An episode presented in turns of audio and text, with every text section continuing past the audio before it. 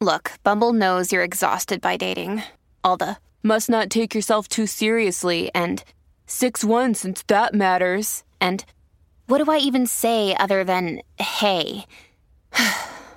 well, that's why they're introducing an all new Bumble with exciting features to make compatibility easier, starting the chat better, and dating safer. They've changed, so you don't have to. Download the new Bumble now. And now, from beyond our dimension, this is the Jeff Mara Podcast. Here's Jeff. My guest is Terri Kay, who from the time she was 24 wondered about the strange occurrences in her life and whether she had an NDE. She decided after watching our podcast to get a QHHT session to access her memories to see if she actually had one, and it turned out to be true. Terri, thank you for joining us and welcome. Hi, Jeff. Thanks for having me. I appreciate it. It's amazing to learn about your story and to know the effect that our podcast has, especially on you, that it, you know, it caused you to go get this QHHT session and find out what happened to you. Yeah. Um, well, I'm about to be 61. And so for about two thirds of my life, that's been my journey. That's to try to figure out why all of these, uh, you know, strange things are happening. So, um, and I checked off all the boxes, but I didn't have the memory. And without the memory, I just didn't feel right to say that I had an NDE. Mm-hmm. I needed to to tap that and know for sure. So, um, thank you because I might have spent another 20 years or however long I'm going to be here just continuing to wonder. And now I don't have to. Where would you like to start? Well, um, by saying thank you to you and your guest, uh, Gabrielle, for I guess it was podcast 736 that she was on. Um, and uh, thank you to my facilitator, Christy Sharp, for doing what she did for me. But and, and thanks to all the people that came before me because I've literally been researching near death experiences for 37 years now, just to understand why I am the way I am. So, and trying to make sense of it. So, I'll, I'll just say that, like, from the get go, my near death experience, the only time that it could have happened was at a month and a half of age. No memory of it. Um, I went along my life as most kids do, and um, there were times that I knew things, and I would just think, well, you know, that's weird. Um, but as a kid, you don't spend too much time analyzing that. And um, at about the age of 10, I was out playing one day, and uh, one of our one of the neighborhood moms was out with her kids, and she thought it would be a real good idea to tell us all. She's a very pious person. And she gave us all the end time biblical with uh, lots of hellfire and damnation. I didn't come from a religious family. So it, ter- it really traumatized me. Um, I was really scared. So um, I didn't quite know how to process that, but went along with my life. At the age of 12, what I call my death alarm went off. And that's just what I call it. It uh, it's when I know that somebody's either they died before somebody's told me or they're going to pass. And I've asked my guides, like, so why do I have this? Because it's not like it solves anything, but it, it's I have a very skeptical mind. I I I doubt everything that's going on, and um, I need I need tangibles. I need proof. So they know that about me. And this is just a way for them to touch base with me and remind me that we are connected. And so it's happened a lot over the years. But um, so the first one happened at 12 with my grandfather, happened again at 21 with my grandmother. And then my big holy smoke moment happened about age 23, 24. And at that time, I was, uh, I, I was a mom now. I'm married. I have a, a child that's not quite two years old and living life. And on the TV one day, I see somebody talk about near death experience. And without that early trauma, I'm not sure I would have, I might have missed it, but I didn't want to go to hell and I'm terrified. So wow, there it is. So I really need to know what it's like to die. So I'm all ears and I'm listening. And I believe it was Raymond Moody. Um, so he had several books. I went out and bought every single book I could find on the topic and I read everything. And what I, well, it, it, in the beginning, I mean, the first thing that happened was I thought this kind of feels familiar. This is really not um, meshing with the hellfire and damnation. Um, but but it actually kind of feels familiar to me. But the really weird thing for me was they would talk about like all the things that happen to the physical body after somebody is back in their body, you know, go goes across and comes back in. And I didn't expect to I didn't expect to relate to that, check off all these little boxes. I'm like, oh my gosh, I mean, that's me, that's me, that's me. Like, um, well, I'm 20, married and trying to be cute when I'm a kid, and went out and bought a couple of watches because I'm a grown up now. And I couldn't decide which one I liked better. I'm glad I did it because I got them home and I wore the first one for about a week or two and it quit working. And I thought, well, okay, I got another one. So I put it on and same thing. So I took them both in, had them looked at, and he said, Oh, the batteries are bad on them. And I'm thinking, they're brand new. So they fixed them. I brought them home. Same thing happened all over again. So that was the end of that for me. Um, light bulbs, street lights, um, my body temperature. This is the weird one, has always been at least a degree lower than normal. But the, all those things that you read when you're looking into near death studies, that was all me. And I thought that was bizarre. And I knew already that I was intuitive. I knew that part. I knew about the death alarm. Um, we went to a wake. Um, a friend of my husband at the time, who were divorced, but a friend of his, um, his sister had terminal cancer. And so we went to the wake. And I remember for the first time, this is now in my face. One of the siblings got up in this Catholic church that night and told everything that was happening to her and how the dead relatives, and she was talking about these deceased people, and she was seeing across the veil. And I was like, gosh, it's real. So for me, um, this is very, very relieving to hear that um, maybe it's not hellfire and damnation after all. Um, so um, then the holy smoke moment came. So my stepfather was into car racing um, as a hobby, and they had a club. Um, and so all the members joined, and there was a, a guy that was my age, and they ha- he was married, had a little boy our son's age, and he flipped his car one night on the track, and he broke his neck, and he lost the the use of both of his legs. Spent a lot of time in the hospital, but eventually um, they were able to move him out of the, the hospital into TIRR at the Houston Medical Center. And so he was in a halo, and it was it was a really bad situation. My mom helped run the racing club, and she would go to the hospital or to TIRR a lot to just see him and visit and um, visit with his family. It was a terrible time for all of them.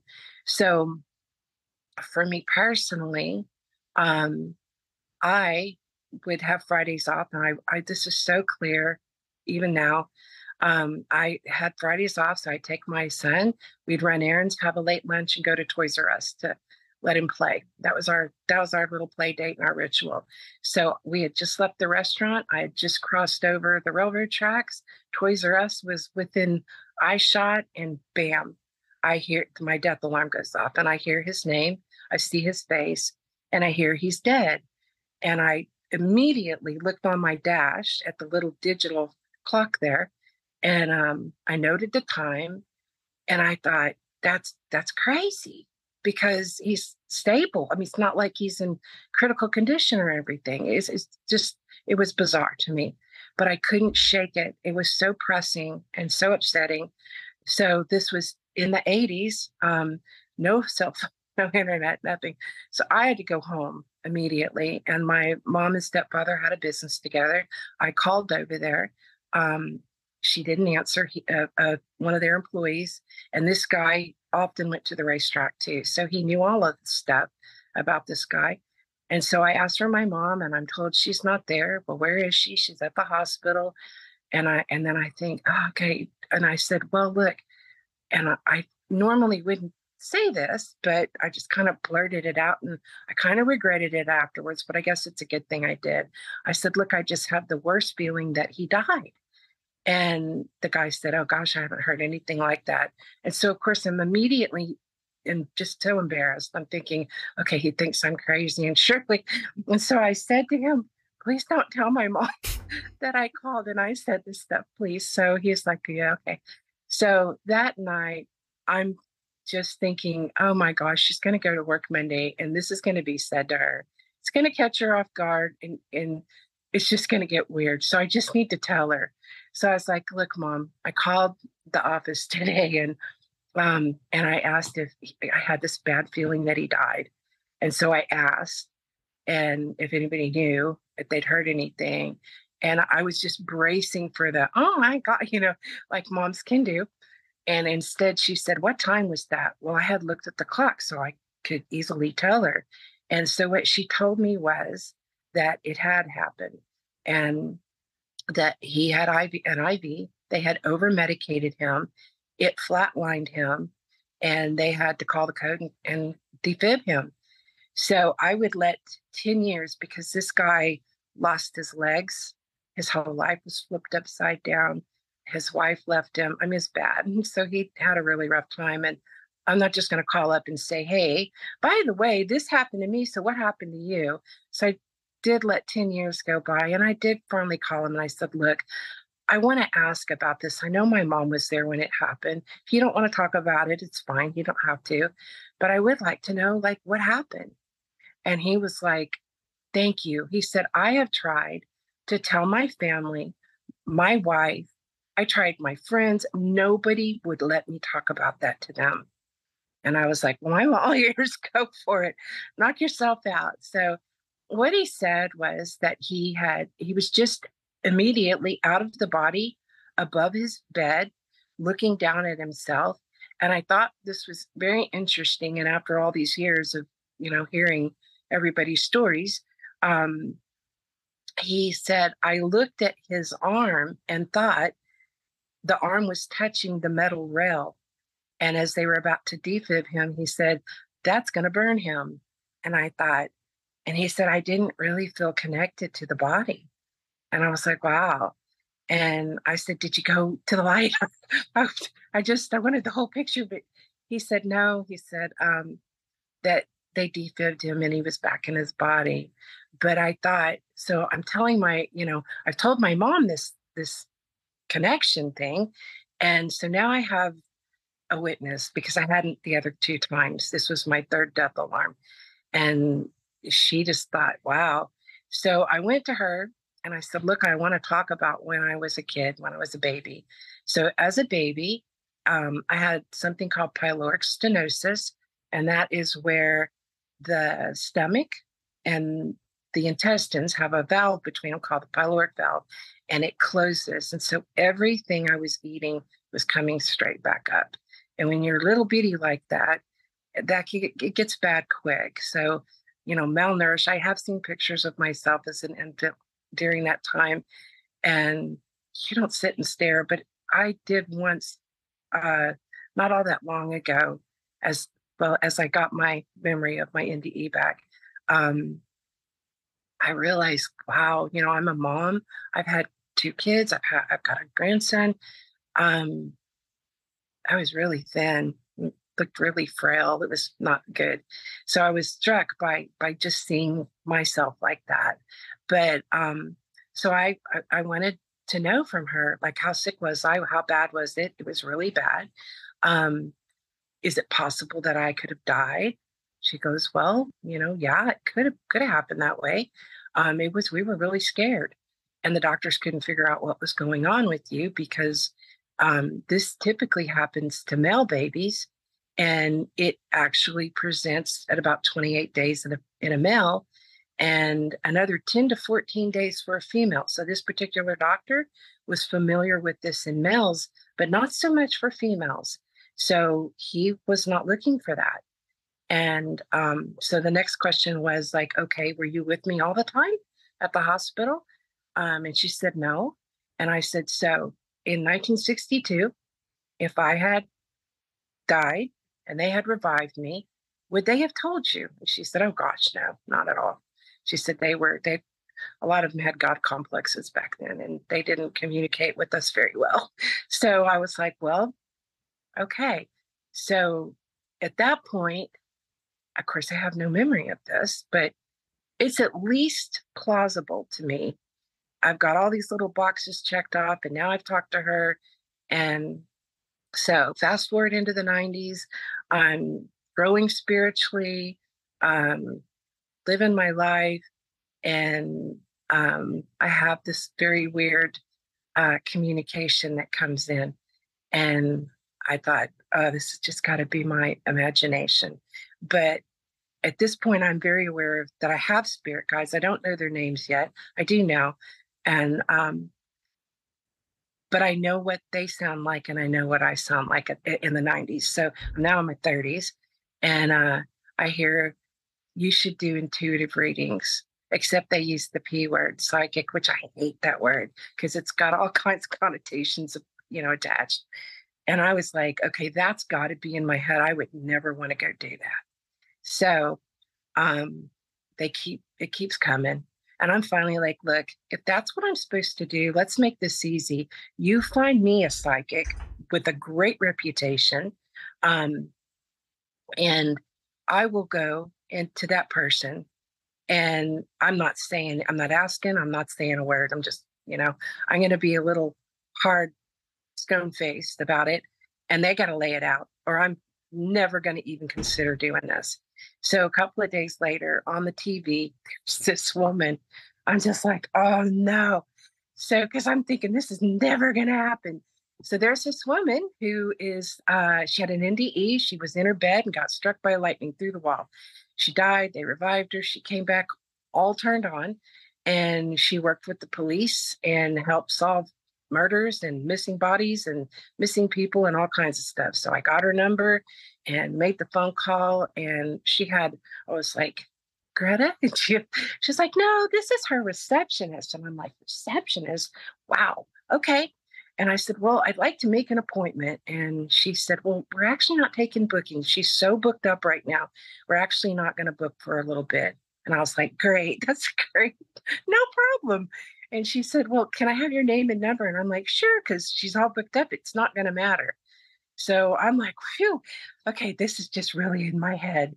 This is really in my head.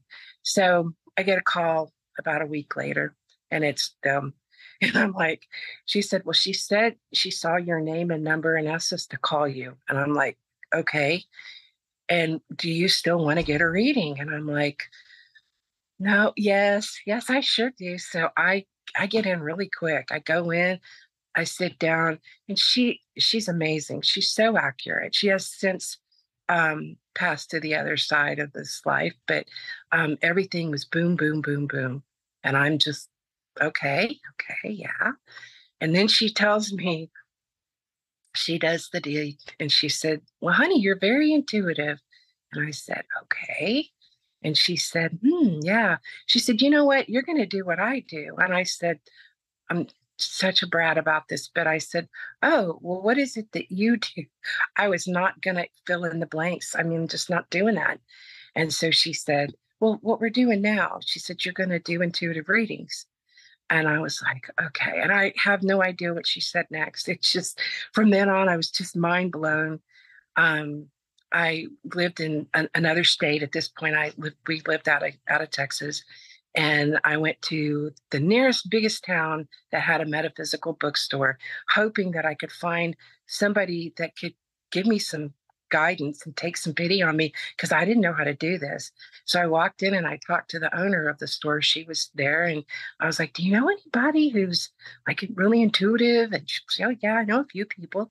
And why do you ask? I was, Well, just kind of like want a little guidance. And and she said, Are you intuitive? And I said, Yeah.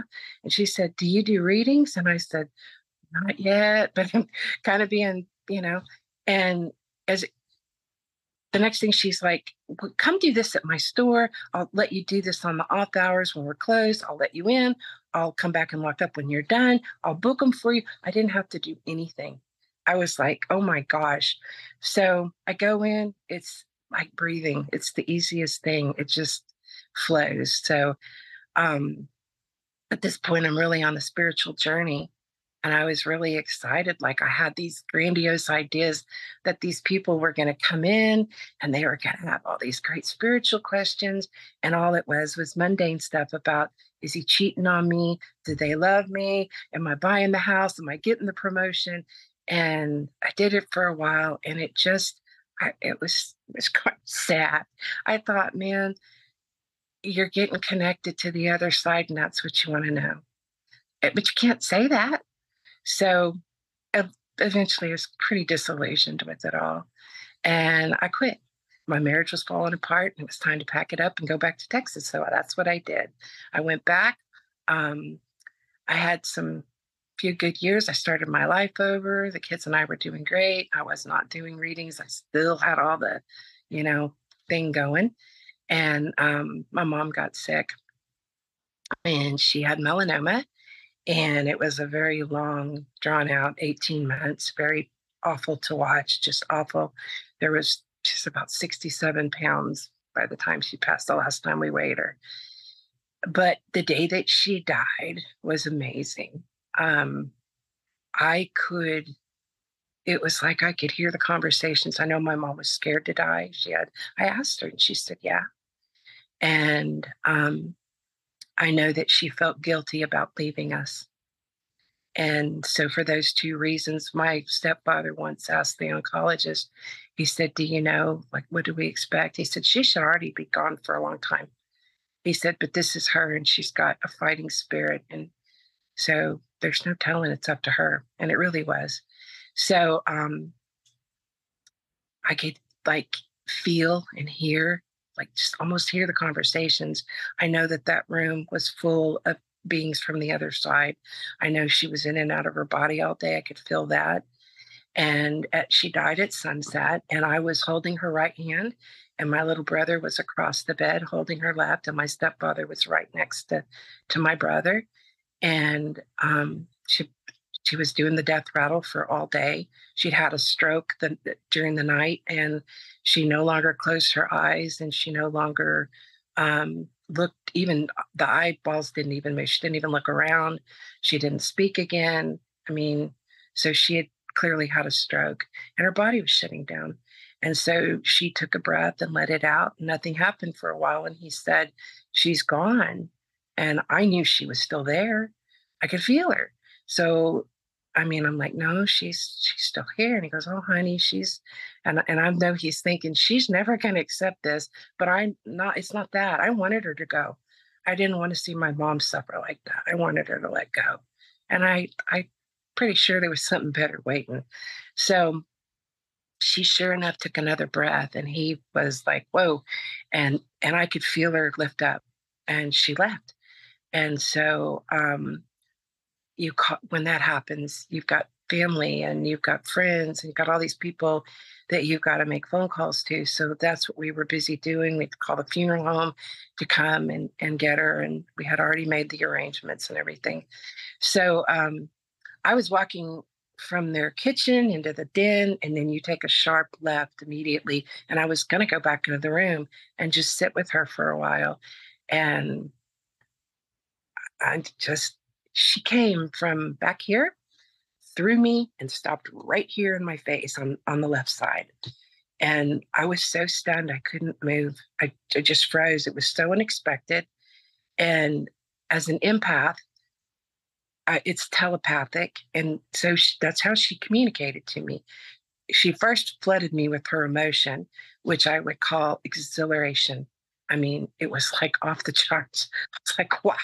So she was telling me, I wish I hadn't fought it so hard. It's just amazing, wonderful to be here. It's it's just great. I'm I'm happy. Everything's great. And she also thanked me, but in the thank you, it wasn't a like thank you. It was a thank you with understanding that she knew everything that had gone on during her illness and what I had done, it was that kind of thank you. Like I totally get. And she she had a way of showing me I get that. And then she said, um, she said, You got great things ahead for you. And I thought maybe that was the guy that I was interested in, but it was not. Thank goodness. Um, and I see now easily what she was talking about. She was talking about my spiritual path. And um, and she said, and I'm going to get to help. And so a, about a year ago, I had a reading with one of your guests. Her name was, uh, her name is Sharon, and um, she does past life regression, and she's also a medium and an intuit. So she brought my mother, Yeshua, who I love. Um, I'm not religious. I have spent 14 plus years studying Christianity, the Hebrew roots of Christianity. I have a very different perception of scripture, of who wrote those first chapters and who who God was. Um, in those first chapters, and I don't think it was the creator of my soul. I think it was somebody very, in fact, Paul Wallis. If you know who I'm talking about, mm-hmm. Paul Wallis Mm, yeah.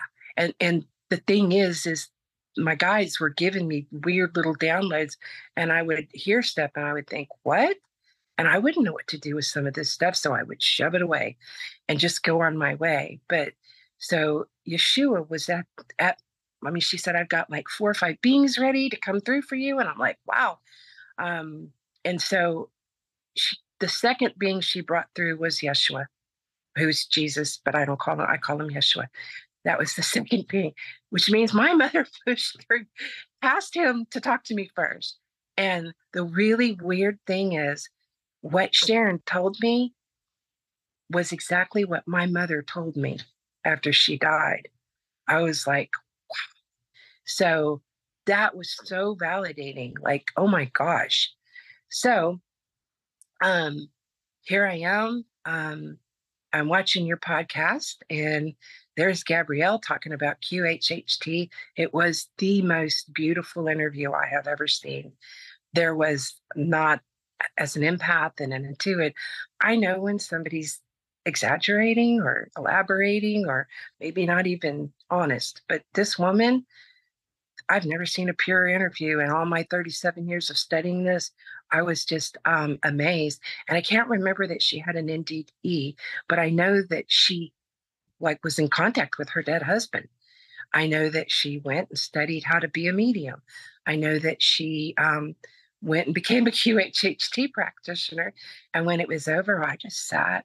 I was so like I couldn't move. And then I just I felt like I really do. I felt like some spiritual happened after that interview. I felt like God kissed my heart. I was so like um, it was so emotional.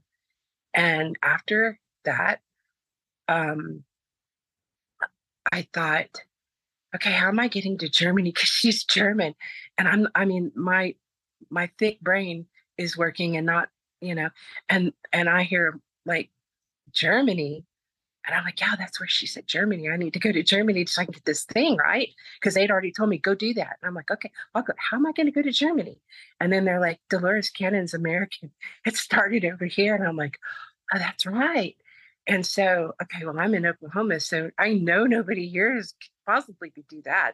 So I'll be going to Austin where my daughter lives because Austin's weird and there's all kinds of stuff in Austin. So I'll go there. And so I put QHHT and I pull it up and I thought, well, I better look here first, right? Because that makes sense. There's plenty of people right here. So I'm like, wow. Um, so I'm going down the list and I see Christy Sharp and I see her little picture and I hear, that's her. So I was like, okay. So I go and she she gets me in and she's wonderful. She's empathic. She's just the right person to do that kind of job. And so she takes me under and um, when she brings me back out now during this session i'm i'm kind of aware of what the topic is she took me through a, a past life first which was fascinating um, And then we get to my near death experience, and there it is. And I wish I could say it's the most wonderful NDE anybody ever had. And I sat on the park bench with God Himself. it, it didn't happen. I was an infant. So I, I did not have a tunnel experience. I was just in the light. But I will tell you this the light to me was like a mist. It was, it was almost tangible. I mean, and, and it was like, um, well, I won't call it fractals, but there were like you know how a prism makes like shoots off little sparks of color? It had lovely little pastel colors just showering through it but it was it was thick. It was a mist. And so i felt like i was like floating on my back but the weird thing is if i'm floating on my back i can see all the way around me that was bizarre like i had 360 I didn't have a body. I was just in the light. There was nobody there. I saw nobody, but I absolutely knew I was not alone. I knew I wasn't. It was peaceful, it was love, and I wasn't there for long.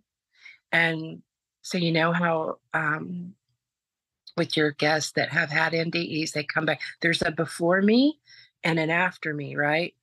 Of mm-hmm. it, of the way I was before, and then I went, and then I come back and I have a new um, pro, you know, a newfound understanding of love and and all of that. Well, I I was a month old. I came back and I was just like that. That's my whole life. I don't know how not to be empathic. I don't, and and, and it was that was hard because not only is my emotion heightened and my love for everybody heightened, but I didn't have an operating manual to understand that everybody else is not necessarily operating out of that same wavelength. And so when you're feeling what other people feel as an empath, you're realizing that yes, they love you, but maybe it's not quite what you're feeling for them. I never got that, but I do now. And I realized I was very loved by family and friends, and you know, but it really is a very different way um, of operating and you can feel other people's feelings and you realize it's you know but i wished i but you know really it's fine because i i know i know i planned my life i know that i did um my mother carried twins before me and those are my guides they are my guides i know cecily and rasha that's the names they go by. I'm sure my name isn't Terri on the other side either, but you know, so I don't know, you know, but that's the names when I ask, what are your name? What what is your name? I thought I was gonna get one. And she came through first. I saw her um, aura, her pink, she had like a magenta color to her. And then all of a sudden he pops through and he's like a teal. And and then it's communicated we did all this together. We planned this. We popped in. We knew she wasn't going to carry to term, but we knew she would with you. And so we planned the whole deal. And I'm like, wow, that's crazy, but okay. So there it is. Terri, thank you for sharing your experience with us.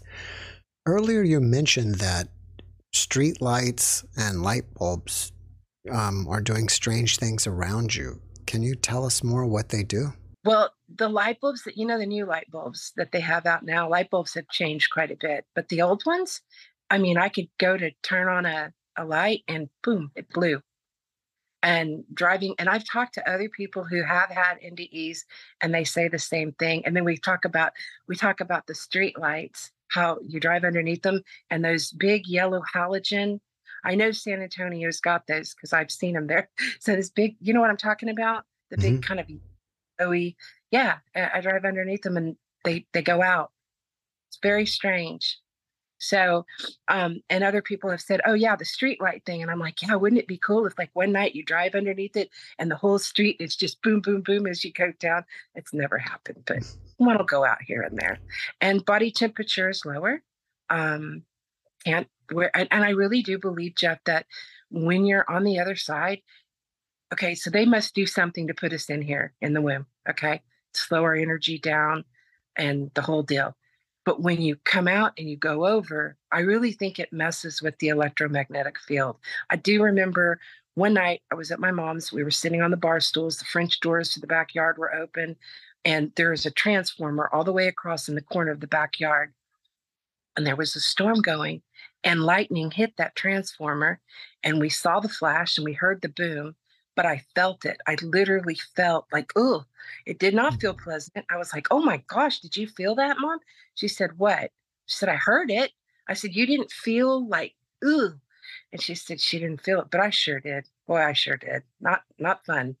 How did your life change once you verified the? NDE? Well, I will say like until I had until I could like actually tap the memory, I felt like I had a little bit of imposter syndrome because like I mean, I've been searching for the last 40 years trying to figure out why am I, you know, why am I having prophetic dreams? Why am I seeing spirits? I've seen them physically out of the body, and like not just in my head, but I have seen a physical spirit. Um, and and then I I recently, I mean, I, I know I've I've encountered the the spirits, but I never when I did the readings, that was all intuitive. Okay. It was not um now for friends, there have been times where a spirit would come through that a loved one that had passed over, but it never like sat on the hot seat to be a medium. Oh no, no, no, no. So I'm on Facebook and I'm in this group and this this woman, I love her. She's funny. She's like, she puts this post that she wants to barter, just not pay, but like let's I'll read you, you read me. I don't want any psychic. I don't need to know my I mean, she was really direct and I'm and it was a bit intimidating, but I felt kind of a, a go do that. So I thought, okay, I got nothing to lose. At least I'll know if I'm capable of like doing that. And that happened. Uh, I, I put, I, well, there's tons of people that replied. So I said, look, you know, I know you've got um, lots of people, and if you just find time and you want to, you know, you feel so inclined to to look me up, and I I will do that with you.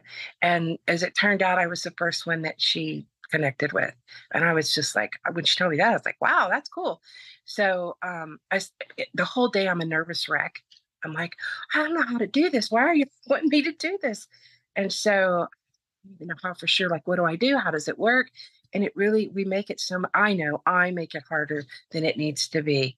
And so all of a sudden, I'm seeing this woman, eyes wide open, and there she is. And I can see her uh, silvery hair and it's long, and I can see her features, and I get this Native American, Native American vibe. Native, and it's bouncing back and forth. And I'm thinking, okay, what does that mean? And so, and then when all that's finished, this guy comes through and I can see his eyes got very soulful, the whole deal. And so I'm thinking, okay, that's probably crazy. That probably meant nothing. Um, but since she's the only person that I've ever, you know, done this for, and there's nobody on my books for this, I'll just start. And so I told her, I was like, look, you know, I'll if it's okay, I'll let me go first. And that way, if I spell if I just fell spectacularly, you don't have to do anything. She goes, Oh gosh, it's not like that. And I said, So some things happened today, and I feel like I should mention them. So I told her, and I'm kind of looking for a little bit of feedback from her. And she's like, Oh no, just keep going and, and I'll just do the whole thing. And when it's done, I'm taking notes. I'll let you know if how how it went. And I'm thinking, oh God, this is horrible. This is like so on the spot. So when it's all said and done, I brought two other people after I told her about the first two. And what she told me, she she is a medium. She's had a mentor, she's trained, she's run medium circles, which I didn't even know there was a thing. Um, so she's done all that. She said, I've had so many readings. She said, nobody. She said, you brought through my grandmother, and she is Native American. Um, she is in spirit, and nobody's ever brought her through before. And I, of course, I cried because I felt so honored. Like, oh my gosh, like, I mean, what great validation that yes, it can be done. Yes, I can do that too. And um, and I really do think that over the last few years, Jeff, that the veil is getting thinner. I think that we are shifting into a new age. I think it's important for us to all of us raise our vibration. And I think everybody has intuition. Everybody hears from their guides. They may not understand that that is what they're hearing, but it's there. I promise you. You there's no way you go through your life and never hear from your guides. It just doesn't happen. So I think we're at a time where it's okay for people to try it, you know, and to figure out how it feels to to do an intuitive reading, um, to be a medium, um, to maybe energy heal or whatever, to connect with their guides and to work on bringing that energy up because it really matters right now. Um, we've got more people on this planet than in all of history combined, and that's not a mistake. Not a mistake. I thought about that too, and I've, I think I've actually even told somebody, do you think they're all here to witness the ascension or something spectacular? Yeah. Well, I think, I mean, I know that you've had guests on that have talked about what's going on on our planet, and there's some pretty dark stuff that's gone on. And and that's some of this stuff for me, Jeff. I, it, I mean, in the here and now, I've been learning about it for the last four or five years, and some of this stuff I would have just said, "There's no way," but back in 2000 and beyond, my guide started giving me weird little downloads, and I would hear something and I would think, like so and so's not quite human. What? What am I supposed to do with that craziness? So I would just like, okay, moving right along. And in the here and now, learning that not everybody is what they seem and that this, you know, yeah. So it's made a lot more sense to me. When you were doing readings, let's say back at the bookstore, how does the information come to you? For example, if you had someone wondering to know if their boyfriend is cheating, you just automatically know, yes, he's cheating or no, he's not? Well, the, first thing that anybody should ever do before they do this is pray and surround themselves in light. There's because, you know, scripture says test every spirit.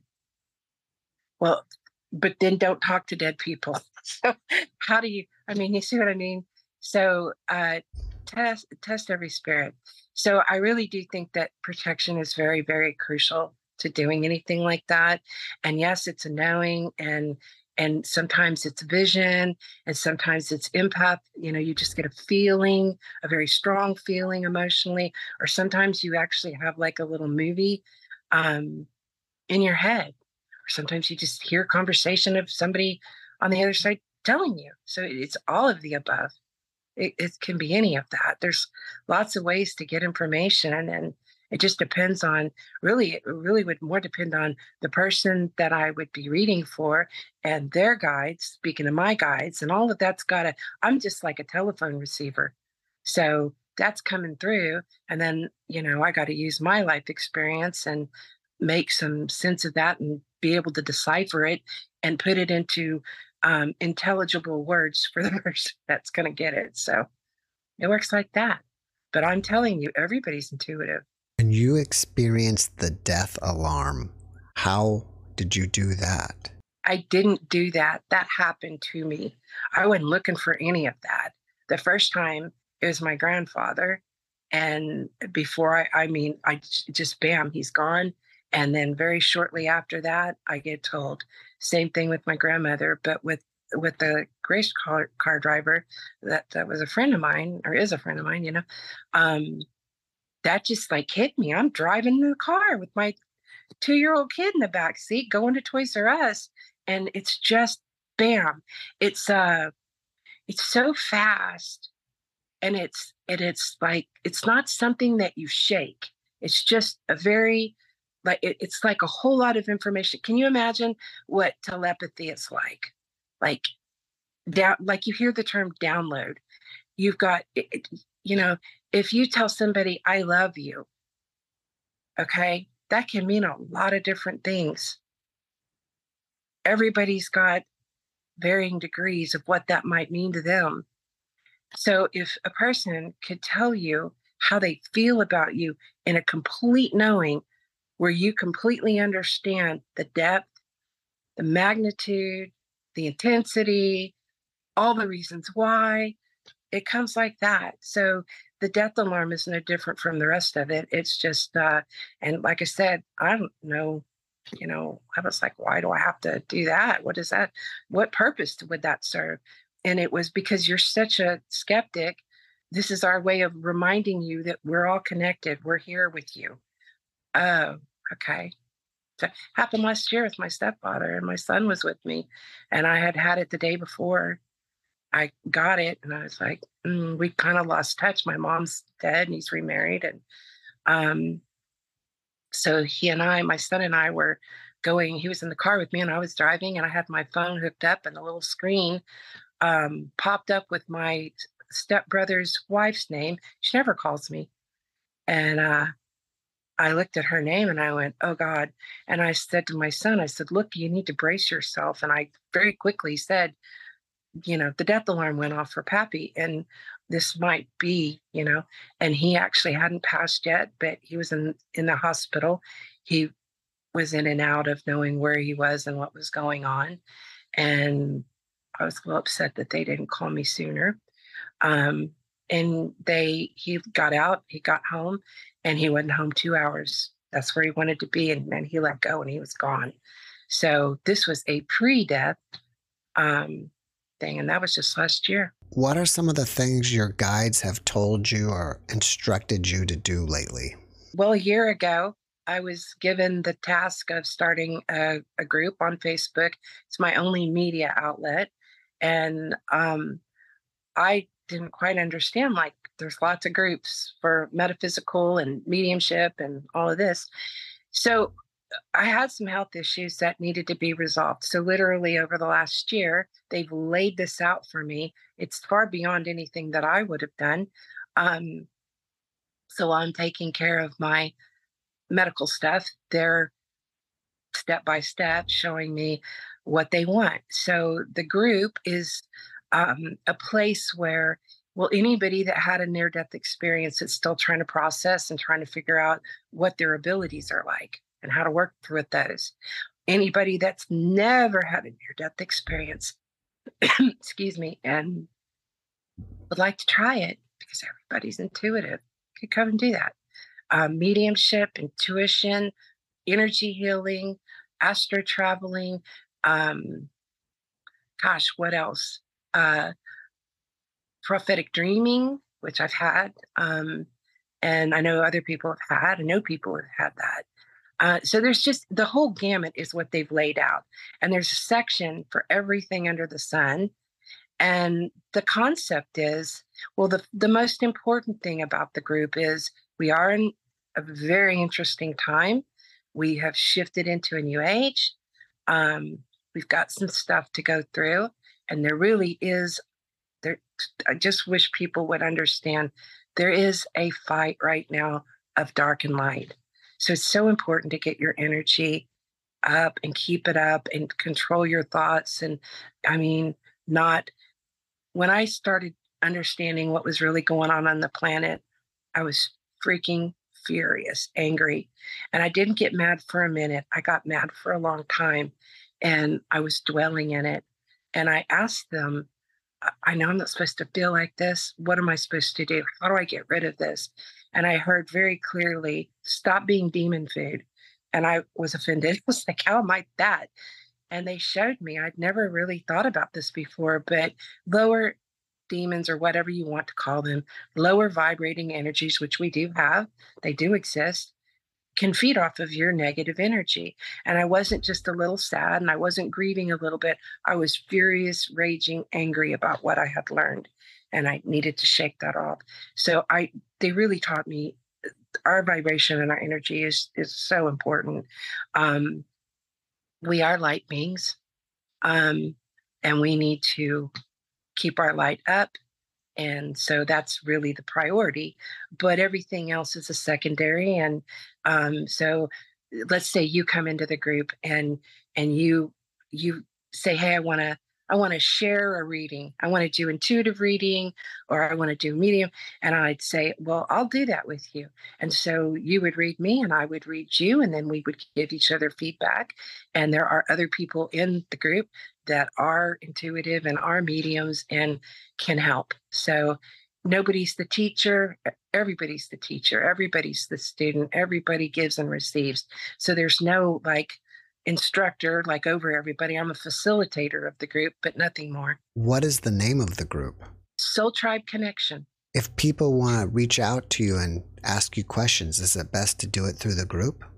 Uh, well, they could find me on Facebook. They could do it through the group. I will. I do want to say this one caveat: if you know everybody's welcome, and if and if you're coming because you're on a soul journey like me and like a lot of people are right now, please come. I mean, that's what it's for. It was to help people. It, it's it's really to help people. But if you're interested in being a medium or a psychic and you want to hang a shingle and get rich and famous, please don't come. Mm. That's not what it's about. Please don't come. Um, that is that's not where we're at in this day and time. And pretty soon, anyway, everybody's going to have their own connection, and we won't need anybody reading anybody. You know. Mm. So yeah, they can they can look me up on Facebook. I'm Terri T E R R I K A Y, and my um, little profile picture is a dark blue background with a beautiful dragonfly. I love dragonflies. Um, I've been visited a number of times with those and other other little animals, but um, it's purple and like a teal green color. So I'm there's a lot of Terri Kay's, but nobody has that dragonfly. So I'm pretty easy to find. So they can go to the group or they can hit me up and uh, send me a message or whatever, or you know. And the other thing is on the, on the group, everybody I want everybody to have make a separate profile, and that way, when we do readings, they're cold readings, and you never are tempted to look at somebody's all their family pictures, and you know, just keep it keep it real, keep it very very cold and very real, so that it's like accurate. You're never doubting yourself. So everybody will need a new profile. Everybody will friend request each other. We'll use Facebook Messenger to call or video chat um, to do these readings or, or whatever. There's all kinds of stuff that's already set up. And I'm really actually, I mean, I didn't think of a lot of this stuff myself. They gave it to me. So I'm like, wow, that's really cool. Manifesting, where they told me do group manifesting. You know, if somebody has something that they want to manifest, the whole group can, can get together and manifest that into creation. So it's pretty cool during your NDE, you were in this white mist and you were aware that you weren't alone. Who do you think was with you? I don't know.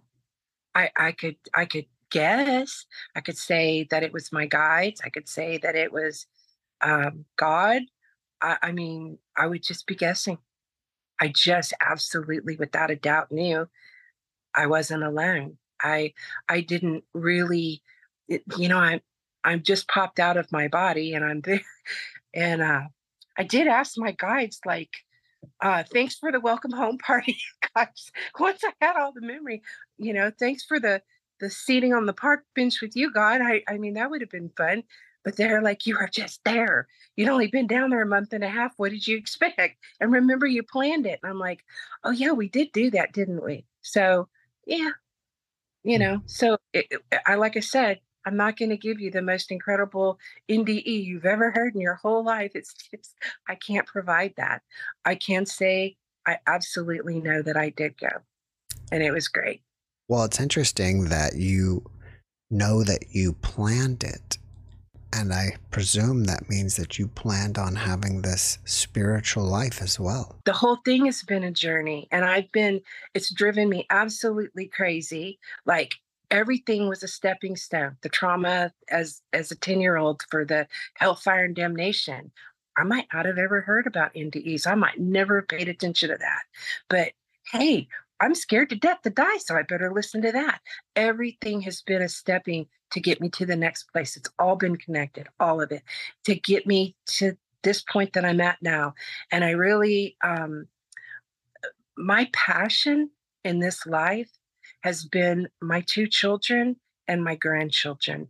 Nothing, you know, my other passion on my on a personal, just about me thing is my spiritual journey, my path, the things that I've seen, the things I've heard them say, what they've shown me, how the creator has revealed himself, herself to me. I mean, I still call him him.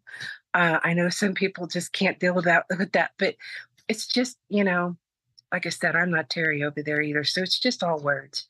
I know who I'm talking to. I know who's talking to me. I know who loves my soul. So, yeah.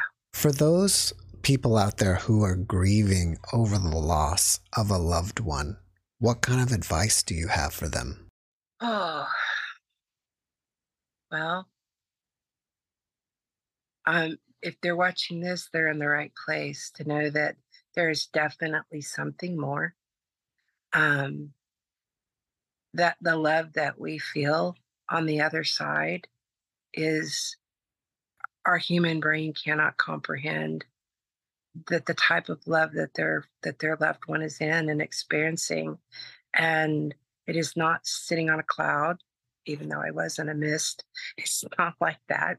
We're very busy over there um, and we'll definitely be with them again. And well, I, I i want to be careful here because grief is grief is hard but I truly I've experienced it where my family members, I mean, my mother, my father, my brother, they're all gone. I, I have my kids, my grandkids. So, um, so I have a lot of people trying to connect it, and they do make an effort to show you that they're here. I mean, they really do.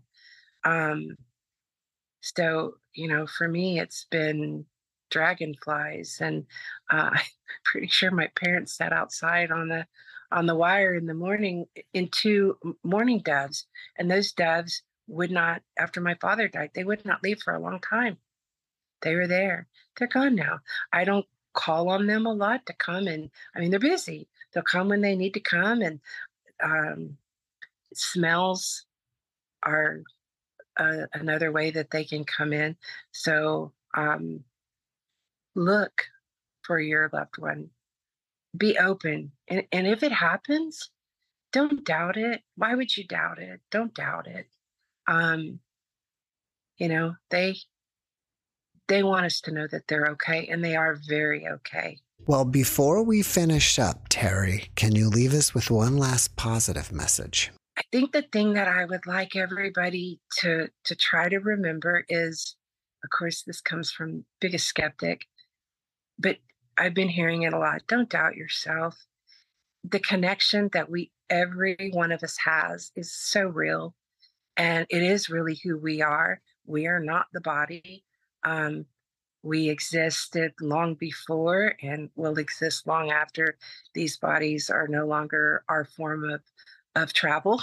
So, um, you know, trust your trust your instincts. Look for your instincts. Ask ask.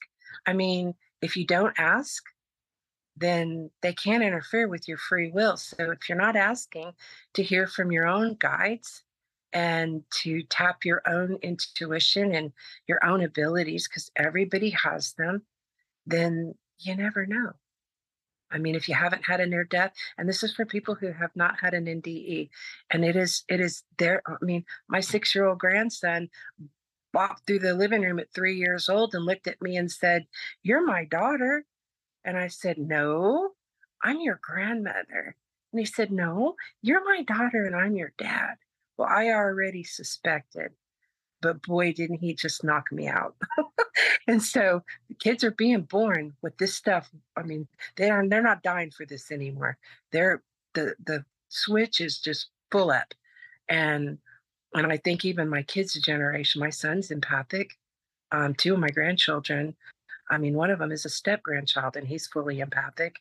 Um, so a lot of the kids are getting it, but for those old timers like me, for people who didn't have an NDE and were maybe born not quite in this generation that we're seeing now, it's it's available to everybody. So, you know, get your energy up, get your intuition going, tap into your stuff and, and be the light Terri, thank you for that message and thank you for being my guest. Thank you for having me, Jeff. It's been fun. Thanks for watching the Jeff Mara podcast. I really appreciate you. Another way to show support is through YouTube memberships. And if you do, there are loyalty badges and other perks depending on your level of membership. All you need to do is click the join button underneath the video to find out more. Thank you for your support.